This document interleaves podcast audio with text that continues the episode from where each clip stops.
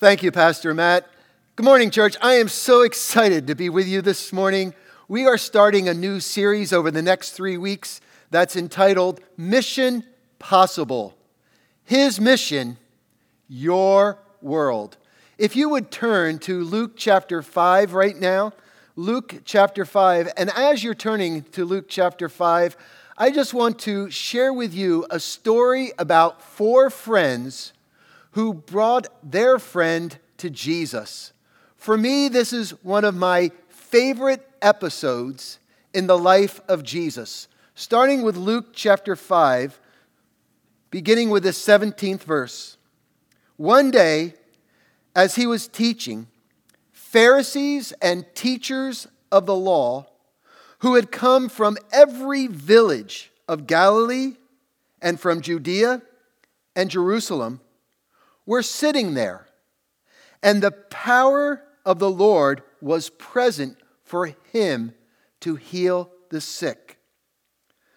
Some men came carrying a paralytic on a mat and tried to take him into the house to lay him before Jesus. When they could not find a way to do this because of the crowd, they went up on the rooftop and lowered his mat through the tiles into the middle of the crowd, right in front of Jesus. When Jesus saw their faith, he said, Friend, your sins are forgiven. The Pharisees and the teachers of the law began thinking to themselves, Who is this fellow who speaks blasphemy? Who can forgive sins but God alone? Jesus knew what they were thinking and asked, Why are you thinking these things in your hearts? Which is easier to say, Your sins are forgiven, or to say, Get up and walk? But that you may know that the Son of Man has authority on earth to forgive sins, he said to the paralyzed man, I tell you, get up, take your mat, and go home. Immediately, he stood up in front of them, took what he had been lying on, and went home praising God. Everyone was amazed and gave praise to God. They were filled with awe and said, We have seen a remarkable thing this day. This morning, I, I want to start off with a testimony and actually, this testimony has sparked a community outreach that I'm going to challenge you with as we think about Mission Possible. Saturday, I came into the church office, I got the mail, and there was an Easter card uh, from Kelsey Maloney made out to all the staff pastors. As I opened it up, I was so blessed to see the stickers. It says Happy Easter. She gave a little message. But what I really want to point out is how personal she made it. My, next to my name, there's a sticker that says beach. And already she identified with how much I love the beach. Next to Pastor Jamal's name, there's a basketball because she knows he likes basketball. Next to Pastor Matt's name, because he wears his Yankee hat and shirt all the time, eh, she put a baseball there because she knows that he likes baseball. And of course, we know that Kelsey, you've been on Facebook watching Pastor Todd's videos because right next to Pastor Todd's name, yep, you put a donut. And we know that you've been watching episodes of the Messy Hair Barista because right next to Pastor Bonnie's name, you, you put a coffee mug. But you know what this card says to me? As I was thinking this week about this card, Kelsey, that you sent, you, you know what you were saying? Pastor, you matter. I want to thank you, Kelson. And in our story today, we learn how people matter to God. How people matter to God more than any other legitimate excuse we could come up with. People are important to God. I, I want to get right into the message. My first point is this people matter more to God than our own personal plans. It says in verse 18 some people, some men, came carrying a paralytic on a mat. The 17th verse says, One day as he, one day as Jesus was teaching. Now, Mark's account says that there were four men. And what we learn is this that these four men gave up what they had planned for the day. Perhaps they had a day they were going to go fishing, or maybe they forfeited their tee time at the Capernaum Country Club. Who knows? But whatever they had planned for that day, it got interrupted so the four of them could carry their friend to see Jesus. Jesus' plans got interrupted as well. As he was teaching, all of a sudden he had to stop as he saw an important ministry opportunity that he was to take avail to. You know what? There are times in life within our own schedules that perhaps maybe there's a time when we have an opportunity to witness or we have an opportunity to help someone where we just need to sidetrack from our schedule, where we need to amend our plans and take advantage of the opportunity God gave to us that day to share his story or to help someone in need. It was a week ago, Thursday, I was in my office working on my sermon, and, and Hope says, Hey, Pastor, you have a call from the Monmouth County Office on Aging. The Monmouth County Office on Aging, I sure hope they don't want to wish me a happy birthday. And I picked up the phone, and, and this, says, this lady says, Hey, Reverend, I don't know if you can help us or not, but there's a, a, a lady in, in Freehold Borough, and she called our office, and she doesn't have any paper towels. She doesn't have any toilet paper, and she takes care of her special needs daughter. And we're just wondering if you could help her out. I put her on hold for a moment, and I said to Hope, I said, You know, this lady needs toilet paper and, and some paper towels. And, and Hope, being the Holy Spirit, said, well, we got plenty of toilet paper here. It's not like we're going to be using it for a while. And she said, I think there's some paper towels. So I, I went back online. I said, Can you give me your address? I'll, I'll take some paper towels and toilet paper over to her. And Hope came and, and got some bags. I, I started feeling guilty. So on my way, I stopped at Acme. I went in there and they actually had some paper towels as well and picked up a couple extra rolls of paper towels. And, and when I got to her door, I knocked, she came to the door, and I have three bags of paper towels and toilet paper there. And, and I said, Hey, I'm Pastor Jeff from First Assembly of God. I, I heard you're in need of some paper towels and toilet paper. And I want to tell you something the look on her face, I could not have planned anything greater that day than the look on her face. Mission accomplished. People matter. Second, People matter more to God than meetings or crowds. Now, we read in the story how these four friends carried their friend to see Jesus, and when they got there, the house was crowded. They couldn't get in. The house was packed on the inside. There was people standing on the outside. It says, verse, verse 19 says, they could not find a way to get him before Jesus because of the crowd. Now, it would have been real easy for these four men to say to themselves, This mission is impossible, and to just go home. But all of a sudden, in their creative minds, they took what seemed to be an impossible mission and turned it into a mission possible. And where do we find them? We find them going up to the roof. Now, I, think it's real interesting here because as they went up to the roof and they lowered Jesus, if they lowered the man before Jesus, Jesus stopped what he was doing. Do you know what Jesus was saying? This man, you matter more than this meeting. You matter more than this crowd. Now, think with me for a moment. Remember how the shepherd left the 99 sheep and went to find the one? I've been trying to keep my Sunday schedule as it's been normal and come down early to the church and pray. And on Easter morning, I was just walking the sanctuary, and, and, and for a moment, I just started feeling a little, you know, beside myself because, you know, Easter Sunday and no one can come to the church.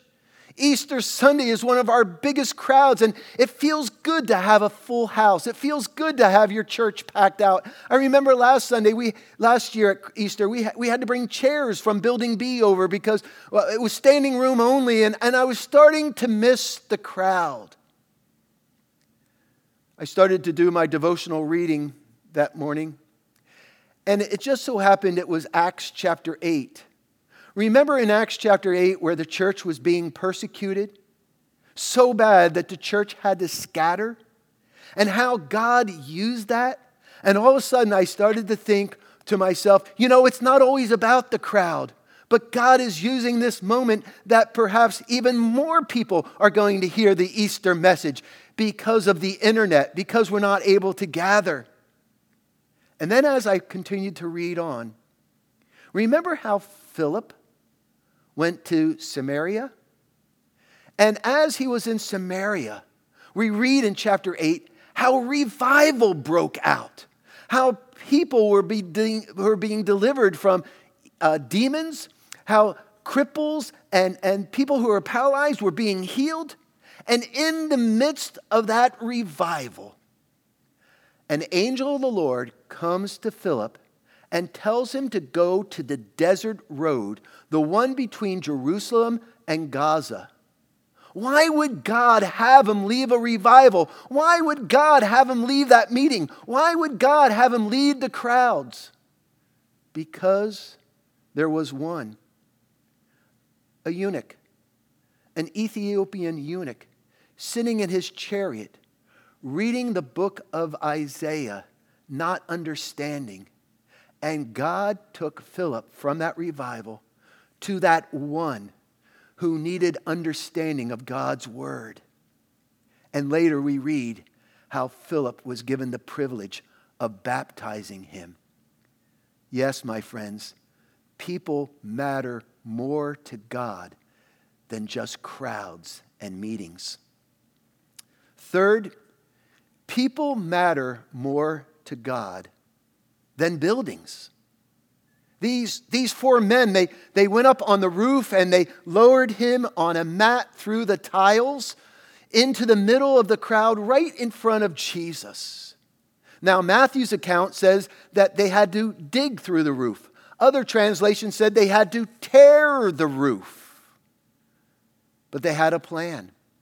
The other thing I, I, thought about that I never saw before in this passage is it says they dropped him right in front of Jesus. Do you think that was a coincidence? No, I, I kind of think that two men ran down from the roof. They went back to the, uh, in the back of the crowd, and maybe one man got on another man's shoulder, and he started to direct the two men up, uh, up on the roof. No, over to your left. No, over to your right. Back up a little bit, and, and that, right there. In order to accomplish their mission, they had a plan. And as they started to dig, as they started to tear away the roof, I'm figuring it, it must have been a space about six feet long by maybe two feet. If you were the owner of that house and, and you heard some people tearing through the roof, what, what would you do? And I imagine the owner of the home perhaps looking at Jesus and Jesus saying, Don't worry about it. I'll pay for any damages because people are more important than a building. And as they lowered Jesus, as they lowered this man down before Jesus, Jesus stopped. Now, I don't know if you know the significance of this, but we read in verse 17 how Pharisees and the teachers of the law had come from every village in Galilee, Judea, and Jerusalem. I don't know if Jesus had ever, ever gathered such an influential group of leaders ever before. If you were presenting before a group of influential people and, and someone tried to interrupt you, what, what would you say? Ushers, please, uh, can you go up on top of the roof and, and find out what's going on? I can't be interrupted right now. But Jesus was on a mission. And he stopped. And he took time from his teaching of those influential people to pay attention to another one who had a need. As I thought about this, here was my thinking Jesus decided to take those influential people out of the classroom. Come on, guys, I want to take you to the lab. I want to take you from the theory to the practical. And there, Jesus gave them a lesson they would never forget. You know what? I think it's important we know God's Word. I think it's important we study God's Word. That's very important. But sometimes we can get so caught up in theology that we miss people who are in need. I believe the most valuable lesson that Jesus taught them that day was that the best evidence for truth was a changed life. The best evidence for truth was a changed life. And what do we find Jesus doing? He says to this man who was lowered before him, Your sins are forgiven. Now, the teachers of the law and the Pharisees, they're, they're getting all upset. This is blasphemy. Only God can forgive sins. And Jesus confronts them so that you may know the Son of Man has the authority to forgive sins. Now he confronts the paralyzed man. He says, Get up and walk. And all of a sudden, I started to realize that people matter more to God than our own personal comfort. Get up and walk. Now, I have worked above drop ceilings before, and every time you go up into a drop ceiling, you got to move a tile. It's messy. You know, you're constantly brushing the dust off of yourself and that little white dust that comes from the, the ceiling tiles. And this is what I was thinking of.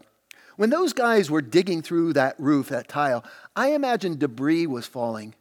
And there were a lot of people in that audience that, that they were getting a little annoyed. They were getting a little uncomfortable. But Jesus knew that this man was more important than their own personal comfort. Now, think about those four friends up on the roof. Think about their personal comfort. What are they thinking? Are we going to get in trouble for this? What if someone comes and, and, and has us arrested? They knew that the need of that friend they were lowering before Jesus was more important than their own personal comfort. You know what I think? I often think this if it wasn't for those four men leaving their own personal comfort of the day, where would their friend be today? Who knows? And I can't help but think, but you know, there are people in your life who can't get to Jesus unless you help them. You know, there are, there are some who are so bound by the enemy. There are some who are so lost in hopelessness. There are some who are paralyzed in guilt. There are some who, who, who are, are so beaten down and knocked down because of their past failures. There are some because of their physical inabilities or, or the health. They, they can't get to, they need someone to help them to Jesus. I'm sure you know someone right now who needs help getting to Jesus. Maybe that's our mission. That is our mission. And you know, I, I, I think this that we can accomplish that mission through prayer, through friendship evangelism, and also to invite. Do you know there's not a better time right now to invite someone to church than right now? Because they can stay in the comfort of their own home. I often think about those four men who disregarded their personal comf- comfort, who ignored the schedules of their day, who saw something that seemed impossible but made it possible, and there lowered their friend, and it brought change in his life. As I said in the beginning, I, I wanted to start with a testimony. Now, I want to end with a challenge. It was missionary Dave Goldschmidt that says, because we're limited right now, it doesn't mean we're to be lazy.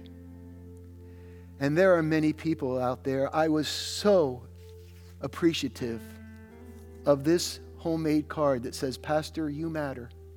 That here's what it has sparked. We want the community to know that First Assembly of God cares about them.